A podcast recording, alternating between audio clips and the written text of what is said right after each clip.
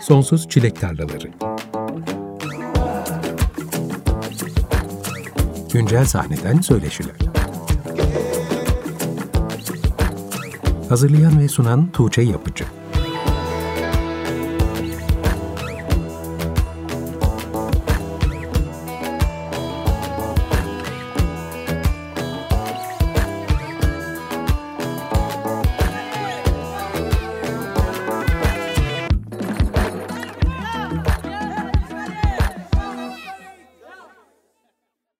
95.0 Açık Radyo'da Sonsuz Çilek Tarlaları programından herkese merhaba. Ben Tuğçe Yapıcı.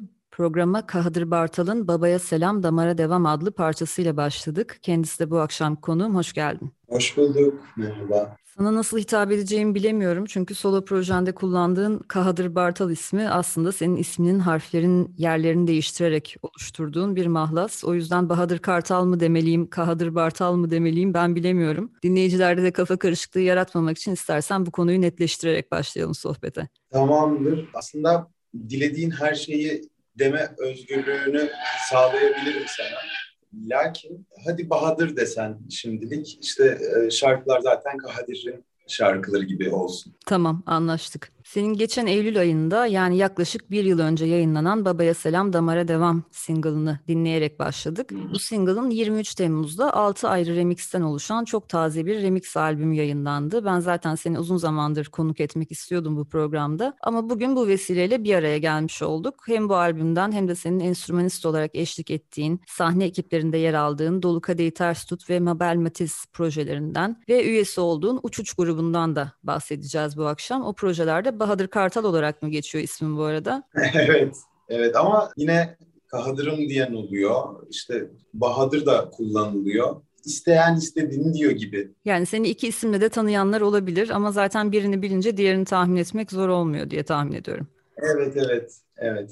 E, şey Kadir Bartal'ı bilen zaten genellikle beni bilen insanlar olduğu için Bahadır olarak senin Kahadır Bartal olarak prodüktör kimliğinle bugüne kadar yayınladığın parçalar dijital platformlarda mevcut zaten. Biz de bir tanesini dinleyerek başladık programa. İlk olarak çok taze olduğu için az önce bahsettiğim 23 Temmuz'da yayınlanan remix albümünden konuşarak başlayalım istiyorum. Neden bu parçaya bir remix albümü yapmak istedin? İlk önce onu soracağım. Çünkü genelde bu tür albümler bazı DJ'lerin ve prodüktörlerin ben bu parçaya remix yapayım diye bir teklif getirmesiyle ortaya çıkıyor. Bu albüm özelinde fikir nasıl gelişti ve bu parçaları remixleyen her bir kişi albüme nasıl dahil dahil oldu? Teker teker hikayelerini dinleyerek başlayabiliriz bence. Ya aslında şöyle tam da senin az önce söylediğin gibi oldu. Kadir e, yani Larouen mahlaslı arkadaşım ya dedi sen dedi müsaade edersen işte bilmem ne ezim ezim eziliyor bir şeyler oluyor falan.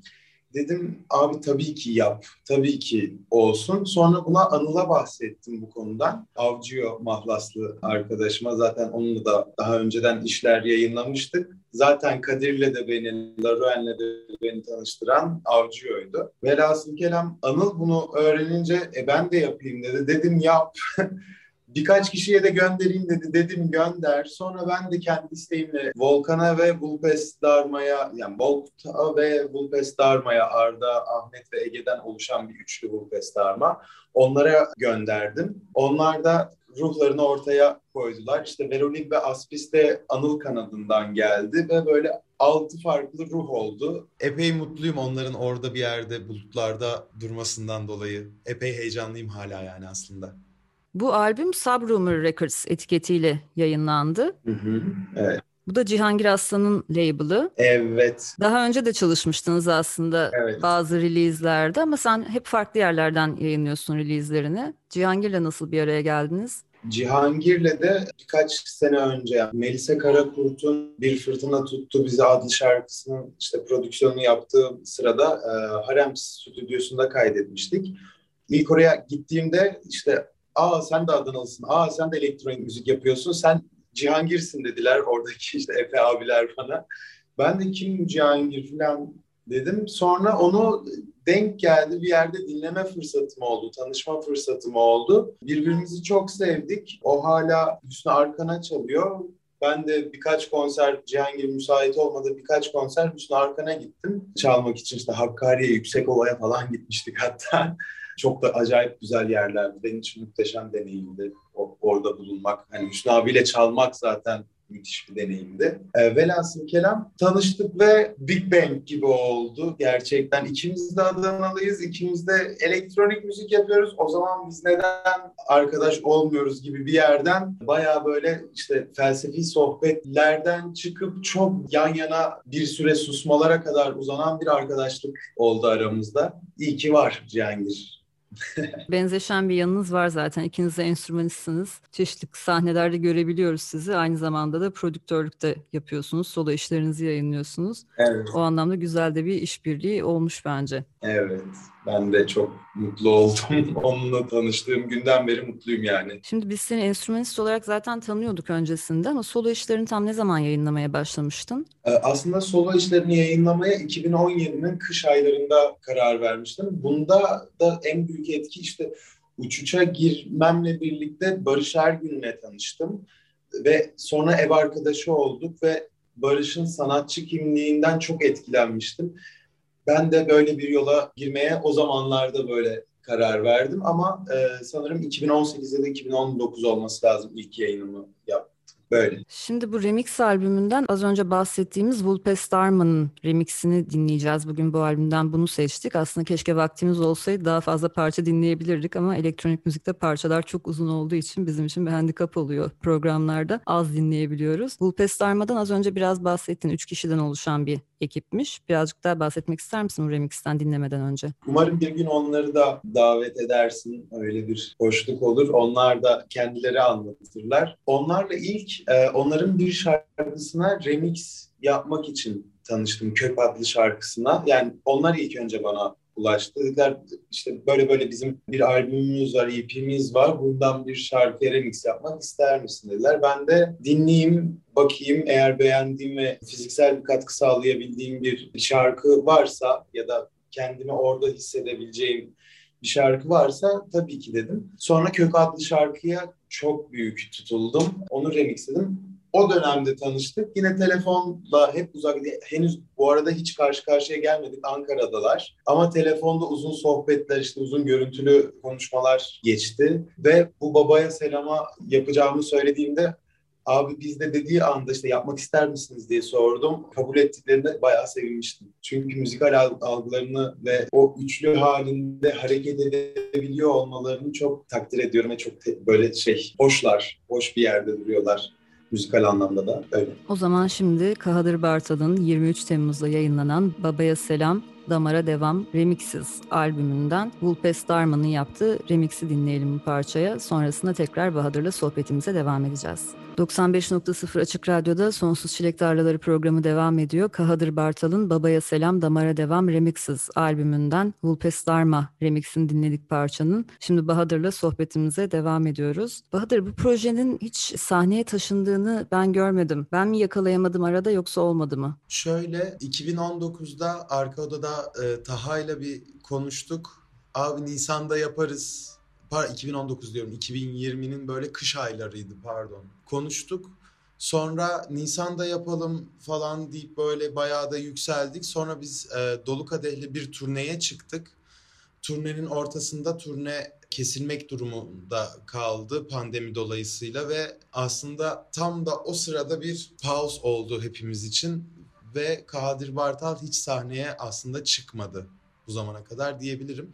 Ama e, şu anda mixte olan bir albümüm var. Albümün ismine falan her şeyde karar verdim. Yani konsept de bir albüm olacak bir yandan. Barış mixliyor yine Barış Ergün mixliyor. O albümün çıkışıyla birlikte artık yavaş yavaş sahneye de taşıyacağım Kadir'i. Özellikle zaten araya pandemi de girdiği için uzun bir ara oldu sahnelerden. Tam böyle sahneye taşınma aşamasında olan projeler birazcık beklemede kaldı bu dönemde. Sen de herhalde pandemi sonrasında şimdi sahnelere dönmüşken umarım gelecek kışta birazcık daha hareketli geçirebiliriz. Biraz daha kapalı mekanlarda da hareket olur. Umarım. Aşılarımızla birlikte kapalı mekanlarda dinlemeye başlarız umarım projeni. Biz şu an senin solo projendeki prodüktör olarak çalışmalarının yanı sıra sahnede eşlik ettiğin ekiplerde gitar ve sintlerde görüyoruz. Ama müziğe bağlamayla başladığını duydum. Bunun nasıl olduğunu merak ediyorum. Bunu daha önce Island Man'deki Tolga'dan duymuştum mesela. O da bağlamayla başlamış. Onunki de çok ilginç bir hikayeydi. Yanılmıyorsam ilkokuldaki müzik öğretmenleri sınıfta yani flüt yerine, mandolin yerine bağlamayı tercih etmiş ve bütün bir sınıf böyle küçücük çocuklar oturup bağlama çalıyorduk hep beraber diyor. Çok güzel bir hikaye anlatmıştı. Seninki nasıl oldu? Benim babam bağlama çalıyor.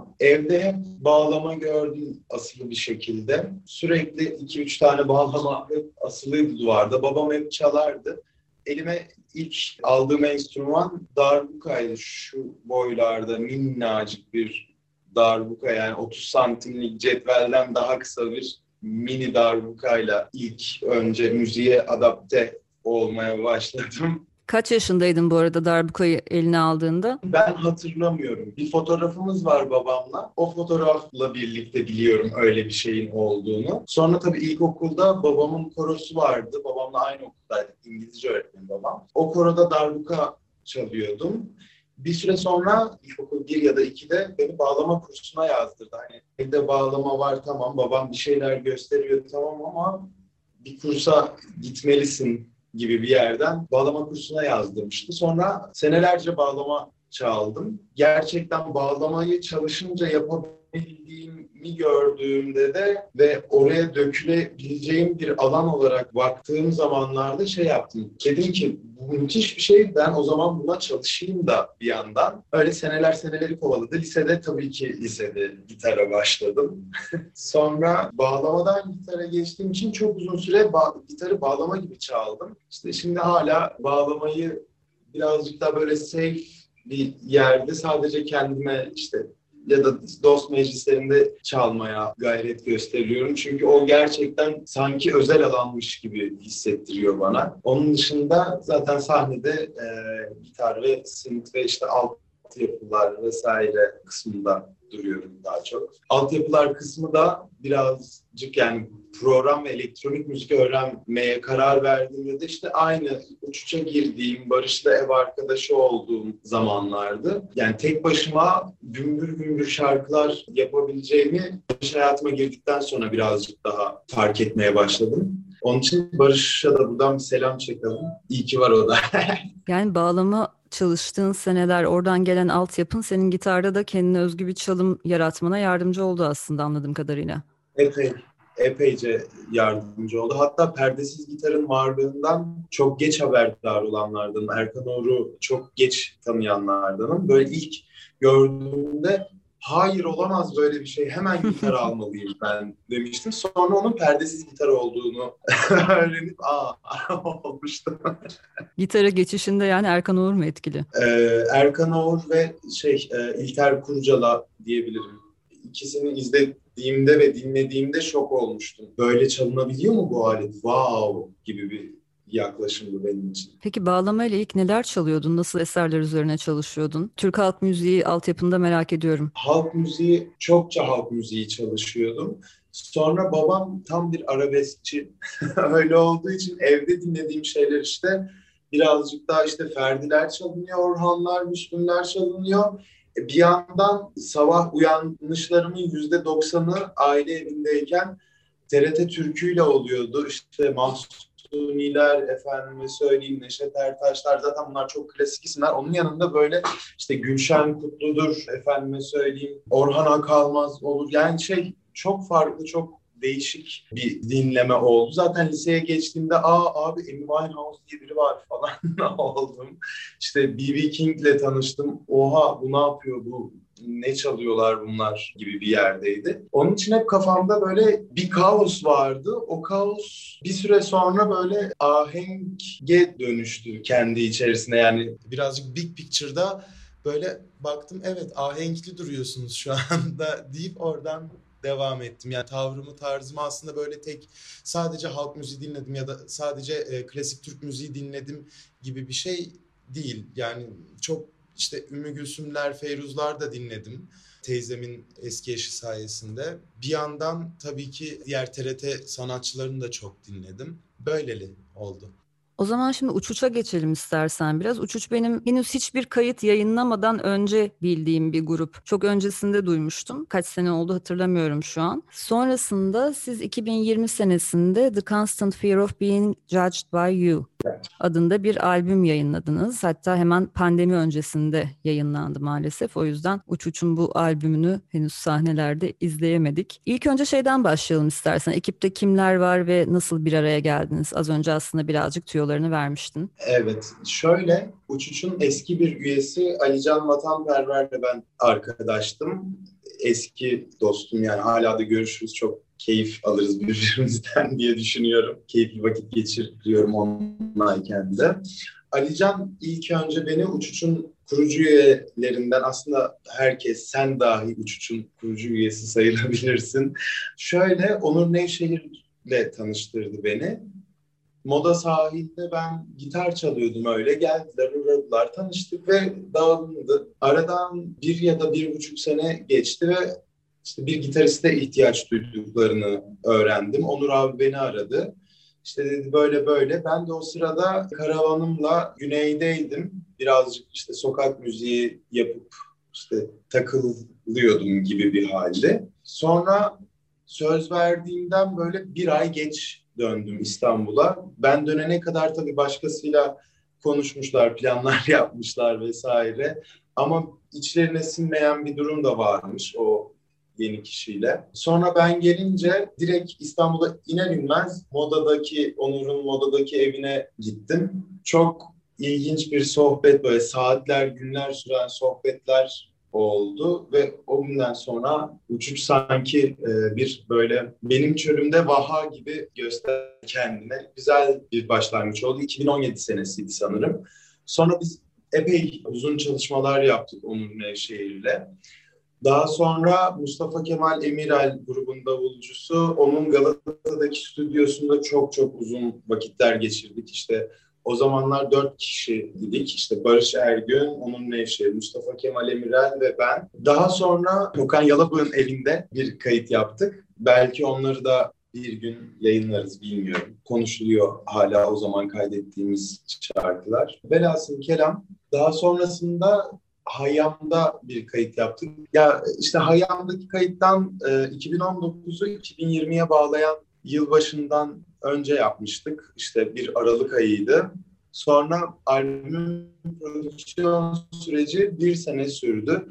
Bu hepimize o kadar çok şey öğretti ki yani o sürecin uzaması, kendi doğalında gelişmesi böyle hepimiz için çok hoş bir bir sene geçti. Şimdi hatta yeni şarkılar var. Onları kaydetme konuşuluyor. Uzaktan kayıt yapmayı öğreneceğiz birlikte.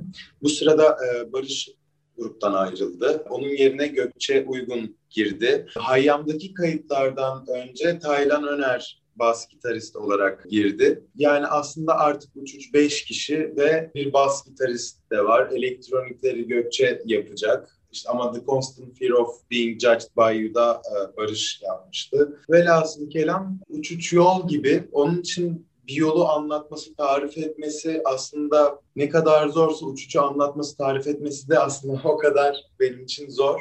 Sadece şeyi söyleyebilirim bu konuda. Uçuş gerçekten bu dünyada olmayan bir yer. Uçucu çalanlar için gibi hissediyorum. Yani bu bizim dinlediğimiz albüme giden yolda çok uzun ve maceralı bir yolculuk geçirmişsiniz anladığım kadarıyla. Evet, evet. evet. Hiç bu esnada konser verebildiniz mi Bahadır? Tam pandemiden e, önce albümü yayınladık. Sonra e, Şalgam ya Ulaş'la e, anlaştık menajerlik için. Bir konserimiz olacaktı. İlk konserimiz Babilon'da Avishai Cohen'in önünde çalacaktık. O tabii ki iptal oldu pandemiyle birlikte. Sonra yazın her şey açılır gibi oldu. Kaş Jazz Festivali fikri çıktı ortaya. E, bir teklif aldık. Sonra orası da iptal oldu. Ya yani henüz Uçuç albümden beri hiç sahne yapmadı. Albümden önce ben dahi yokken grupta işte Barış yokken Nazım Hikmet'te ve sanırım Böcek'te çalmışlardı. Ve benim de yani kurulduğu günden beri haberdar olduğum bir projeydi zaten. Ama henüz çalmadık. Umarım yeni şeyler kaydederiz. Umarım gitmediğimiz yerlere birlikte gideriz. O zaman istersen bu albümden Karadeniz parçasını dinleyelim şimdi. Çünkü bu albüm ben yeterince dinlenmediğini düşünüyorum. Benim bile geç haberim olmuştu çıktıktan sonra maalesef. Pandemiye de denk gelince arada biraz kaynamış olabilir ama çok gerçekten iyi bir albüm, dinlenmesi gereken bir albüm. Uç Uç'un 2020'de yayınladığı The Constant Fear of Being Judged by You albümünden Karadeniz parçasını dinleyeceğiz şimdi. Ardından Bahadır'la sohbetimize devam ediyoruz. Açık Radyo'da Sonsuz Çilek Tarlaları programı devam ediyor. Uç Uç'un Karadeniz adlı parçasını dinledik. Uç Uç'un üyelerinden de birisi olan Bahadır Kartal bu akşamki konuğum. Bahadır'la sohbetimize devam ediyoruz. Bahadır şimdi sen aslında iki tane ekiple çok yoğun turnelerin ortasındasın bu yaz. Bütün kışın yaşadığımız uzun konsersizlik sürecinden sonra bir anda kendini sahnelerde ve yollarda buldun hem Mabel Matiz'le çalıyorsun hem Dolu Kadehi Ters çalıyorsun. Çok yoğun turneler yapıyorsunuz. Bir gün biriyle bir gün biriyle şeklinde gidiyorsun herhalde. O kadar uzun zaman konsersizlikten sahneye çıkmamaktan sonra şimdi tekrar çok geniş dinleyici kitleleriyle, seyircilerle buluşmak ne hissettiriyor sana? Nasıl geçiyor konserler? Nasıl gözlemlerin oluyor? Bu konu o kadar derinleşti ki bende çünkü bütün kış durmanın da bu şekilde bir hareketin de bir dengesi olduğunu düşünerek geçti ve durarak geçti. Harbiye'de Dolu Kadeh'in ilk Harbiye konserinde ve pandemiden sonraki ilk insanlı konserinde olmak mesela konserin büyük bir kısmını gerçekten o anki adrenalin, o anki o hisle sonra videolardan izleyip görebildim. Hani konserin nasıl geçtiğini, bazı kısımları hatırlamadığını fark ettim heyecandan ve adrenalinden. Bana müthiş hissettiriyor. Her konser, her hareket, her yol, hatta bazı minik sorunlar bile onun stresi bile sonrasında baktığında şey epey beni mutlu hissettiriyor ve bir sonraki konser için motive ediyor diyebilirim. Hatta Harbiye'ye sen de geldin. Harbiye'deki konserden sonraki halimi görenlerden birisin. Gerçekten inanılmaz bir heyecan, inanılmaz bir rahatlama slash yorgunluk hali. Onun için Mabel'de de e, keza işte 27'sinde e, en son bir harbiyemiz oldu. O da çok muhteşem, inanılmazdı. İşte Melike Şahin sürpriz yaptı, çıktı sahneye ve yani orada olmak ve bazı şeyleri orada yaşıyor olmak, o heyecanı, o insanların gönderdiği o güzel enerjiyi ya da işte senden çıkan o heyecanı, o muhteşem enerjiyi çarpışmasını hani fiziksel olarak göremesen de e, hissediyorsun. Kalp atışın değişiyor, e, saçının duruşu değişiyor, derin değişiyor. O kadar enteresan ki. Yani bunu böyle dağınık anlatabiliyorum ancak ama öyle büyük bir kaos yaşıyorum ki kendi içimde. Her şeyi bir arada hissetmek gibi bir durum aslında. Dolu Kadehi Ters Tut konseri benim de pandemiden sonra ilk gittiğim konserdi. İlk gittiğim konserinde Cemil Topuzlu sahnesinde olacağını o kadar geniş bir dinleyici, seyirci kitlesiyle bir arada izleyeceğimi düşünmemiştim hiç aslında. Daha küçük hayallerim vardı ilk gideceğim konser için. O yüzden çok farklı açılardan önemli bir konser olduğunu düşünüyorum. Hem Dolu Kadeh'in albüm sonrasında ve pandemi sonrasında senin de söylediğin gibi ilk seyircili konseri olması çok önemli bir noktasıydı. Bir diğer önemli nokta da İBB Kültür AŞ'nin bu yıl başlattığı etkinlik serisi İstanbul Kavuştayı kapsamında Harbiye'de Cemil Topuzlu sahnesine çıkma şansı bulmuş olmalarıydı. Özellikle alternatif sahnedeki bazı ekipler seneler içerisinde dinleyici kitlelerini genişlettiler ama çok büyük sahnelerde hala kendilerine yer bulamıyorlardı her nedense. Ve Cemil Topuzlu sahnesine dair de şöyle bir mit vardı aslında önceki senelerde. Son senelerde bu sahneyi doldurabilecek yeni sanatçılar çıkmıyor gibi bir mit vardı ve bu mitin de yıkıldığını görüyoruz aslında var. Doldurabilecek ekipler var ve zaten sold out oldu konser. Tüm biletleri tükendi. Çok aç bir şekilde orada olan bir seyirci vardı. Gerçekten müzik dinlemek için oradalardı. Bu anlamda İBB Kültür AŞ'nin yaptığı işi de çok önemli görüyorum. Sonunda artık bu grupların buralarda yer bulabilmesi çok önemli bence. Özellikle Cemil Topuzlu gibi İstanbul'un en önemli sahnelerinden birinin de yazın önemli bir kısmında aslında atıl kaldığını görüyorduk önceki senelerde neden burada her akşam konserler olmasın? Ve 19 Temmuz'da gerçekleşti. 11 günlük bir uzun bir bayram tatilinin aslında ortasındaydı. ve İstanbul'un büyük bir kısmı şehir dışındaydı, tatillerdeydi. Ona rağmen de orası tamamen doldu ve inanılmaz bir atmosfer yaşandı gerçekten. Evet, ilk benim festival konserim, Dolu Kadeh'le olan ilk festival konserim e, Adana'daydı. İlk defa hayatımda bir rock, işte pop rock bandle bir sahnedeydim ve çok fazla insan vardı. Ama Harbiye'deki geçenki durum gerçekten benim için böyle şey... Ee, de, ne, kelime bulamıyorum adeta o yaşadığım şeye. Tuğçe inanamıyorum. Hala yani hatırlayıp neydi bu arkadaşlar Biz ne yaşadık orada? evet yani bu konser miydi? Konser değildi bence. Bu şamanik bir ayindi gibi bir yerden yaklaşıyorum sanırım artık bu duruma. Gerçekten inanılmaz bir seyirci var. Orada şarkıların hepsini ezbere bilen bir seyirci vardı. Güzel de çaldık galiba diyebiliyorum. Çünkü o anda her şey kopuyor ya sahne üstündeyken. Dolu Kadeh tabii normalde iki kişilik bir ekip Uğurhan Özay ve Mürsel Oğulcan Ava'dan oluşuyor ama sahneye taşındığında proje 7 kişiye kadar yükselen geniş bir kadroyla sahnede oluyorsunuz ve Cemil Topuzlu sahnesini doldurmakta da hiçbir zorluk yaşamadığınızı gördüm ben. Zaten konuklar da vardı. Deniz Tekin, Can Ozan, Sedef Sebüktekin konuk oldular konser. O yüzden çok dolu dolu bir konser geçti gerçekten. Benim açımdan da şöyle bir gözlem yapma şansı oldu. Az önce senin de söylediğin gibi her dizeyi gerçekten çığlık çığlığa söyleyen bir seyirci olması bence çok önemli bir noktasıydı konserin. Dolu Kadeh'in Dolu Kadeh'i ters tutun böyle de bir kitlesi var zaten. Çok bağlılar gerçekten gruba ve her yerde peşlerinde dolaşıyorlar. Hiçbir konseri kaçırmıyorlar. Ben konseri ilk önce ön sıralardan izliyordum ama konserlerde biraz dolaşmayı severim mekanlarda. Küçük bir mekanda olsa, bir festival alanında olsa hep aynı yerden izlemeyi sevmiyorum. Hem konser alanının farklı yerlerinden sesin nasıl duyulduğuna bakmak istiyorum. Hem de seyircinin farklı bölgelerde nasıl bir e, dinleme deneyimi içerisinde olduğunu gözlemlemeyi seviyorum. O yüzden konserin yarısından sonra kalkıp dolaşmaya başladım Harbiye'de. Farklı yerlerden biraz daha yukarıdan izlemek istedim. Ve şu çok dikkatimi çekti. Yani konserin ortasında hiçbir şekilde hiçbir ihtiyaç için koltuğunu bırakmamıştı hiç kimse. Herkes sürekli koltuğunda ve orada hiçbir şeyi kaçırmamak için sahnedeki hiçbir şeyi kaçırmak istemeyerek orada bulunmaya devam ediyorlardı. Bu da aslında son senelerde çok gördüğümüz bir şey değil. Özellikle kapalı mekan konserlerinde, açık mekanlarda, festivallerde de aynı şekilde aslında. Bir yerden sonra dinleyici dinlemekten sıkılıyor ya da başka ihtiyaçları oluyor ve bir şekilde oradan uzaklaşıyor. Çıkıp kapı önünde sohbet etmeler çok yoğunlaşıyor. Ve burada hiç öyle bir şey olmadığını gerçekten gördüm ben de. Çok ilginç bir deneyimdi yani. Hem orada bulunan tüm dinleyiciler için hem benim için de öyle. Keşke e, Mobile de gelseydin. Evet keşke onu da izleyebilseydim. Umarım bir daha olur. Belki yaz bitmeden bir defa daha görürüz. Eylül ayı var önümüzde daha. Evet. Mabel'le ne zamandır çalışıyorsunuz?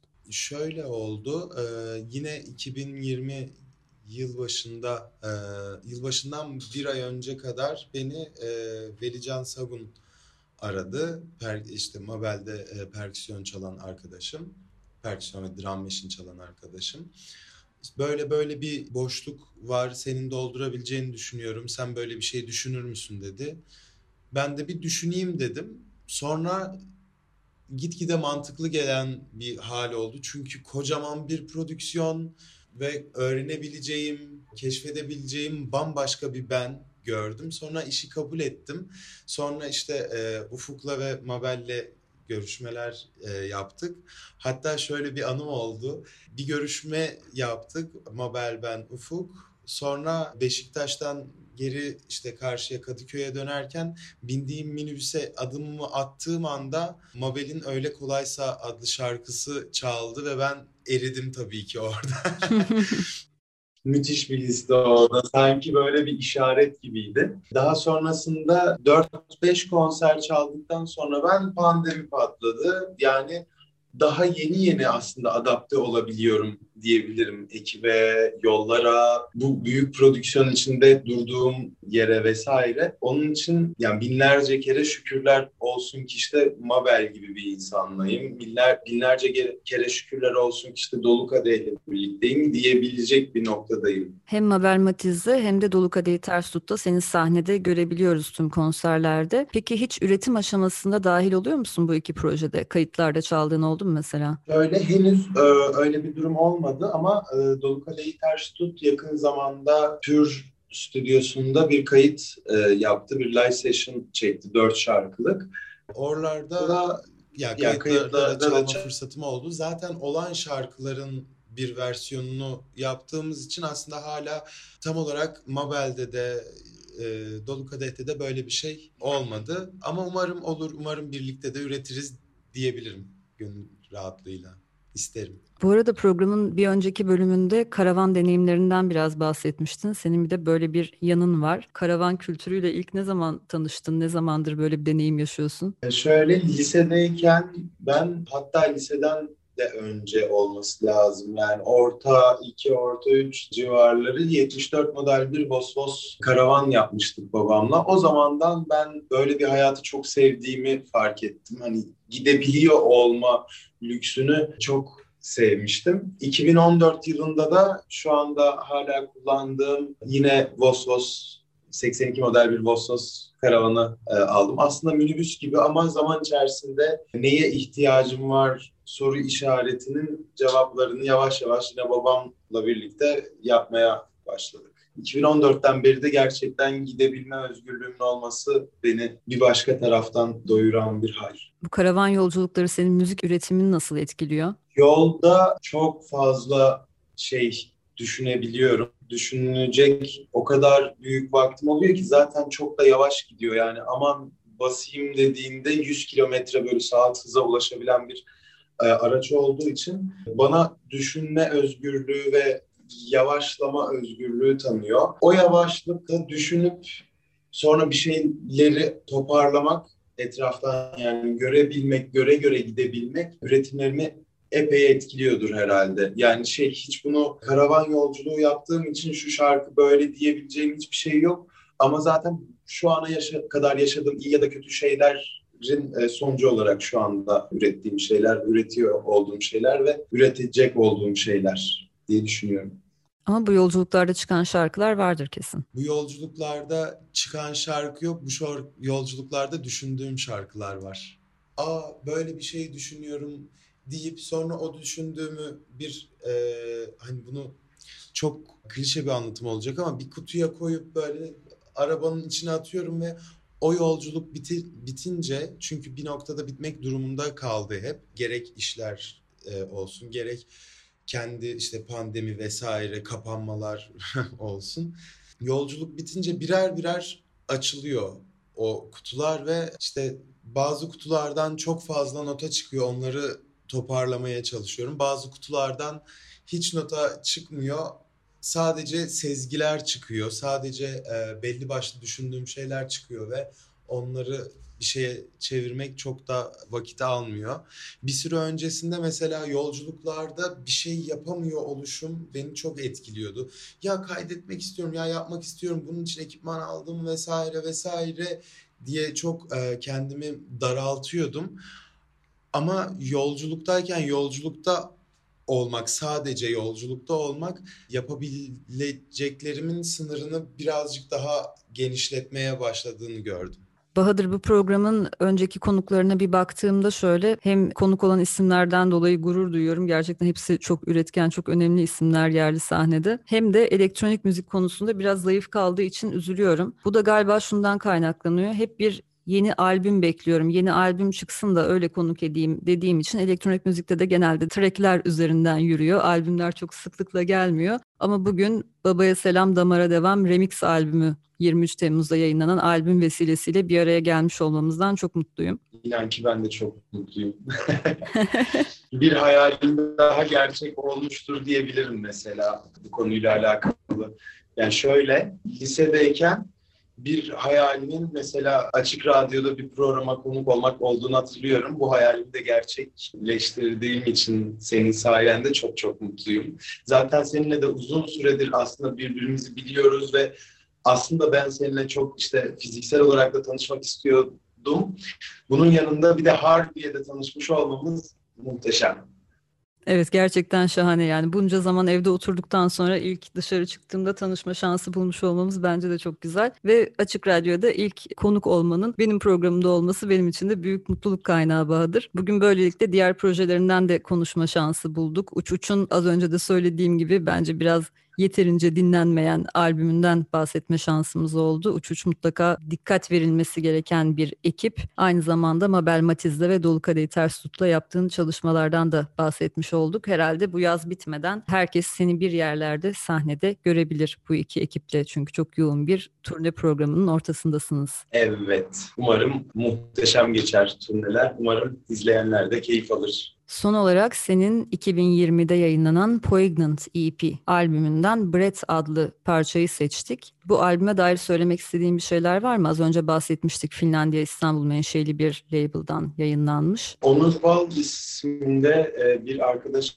var yine kendi ismiyle e, elektronik müzik prodüksiyonları yapıyor. Kendi şarkılarını üretiyor, yapıyor. O Finlandiya'ya göçtü ve orada bir label kurmaya karar verdi. Ben de Poignant adlı e, EP'nin oraya yakışacağını, çok yakışacağını düşündüm. Böyle bir paylaşımda bulundum. Yani sordum abi aslında bunu seninle yayınlasak olur mu gibi bir teklifle gittim. Olmaz mı gibi bir durum oldu. O da aslında yani şey yurt dışından bir label'la çalışmış gibi değil de işte 4-5 yan apartmanda oturan Onur Bal'la aslında böyle görüntülü konuşurken çıkan bir hal oldu. Peki neden kapanış için Brett parçasını seçtik? Aslında Brett bir kapanış şarkısı olarak düşünmüştüm. Hep o nefes alışverişinin son bulduğu noktada aslında bir ölüm mevcuttur ya. Ve bu programın kapanışı da aslında bu şekilde bitsin. Böyle bir mana içersin istiyorum. İşte Dark Side of the Moon gibi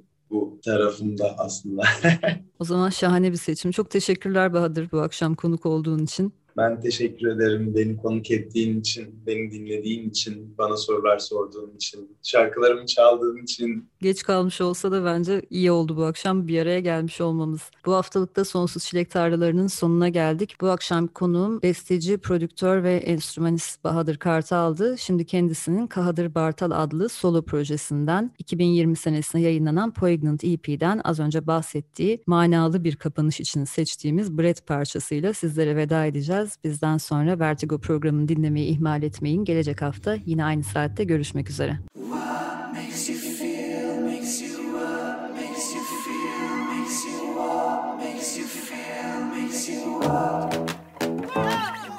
Sonsuz Çilek Tarlaları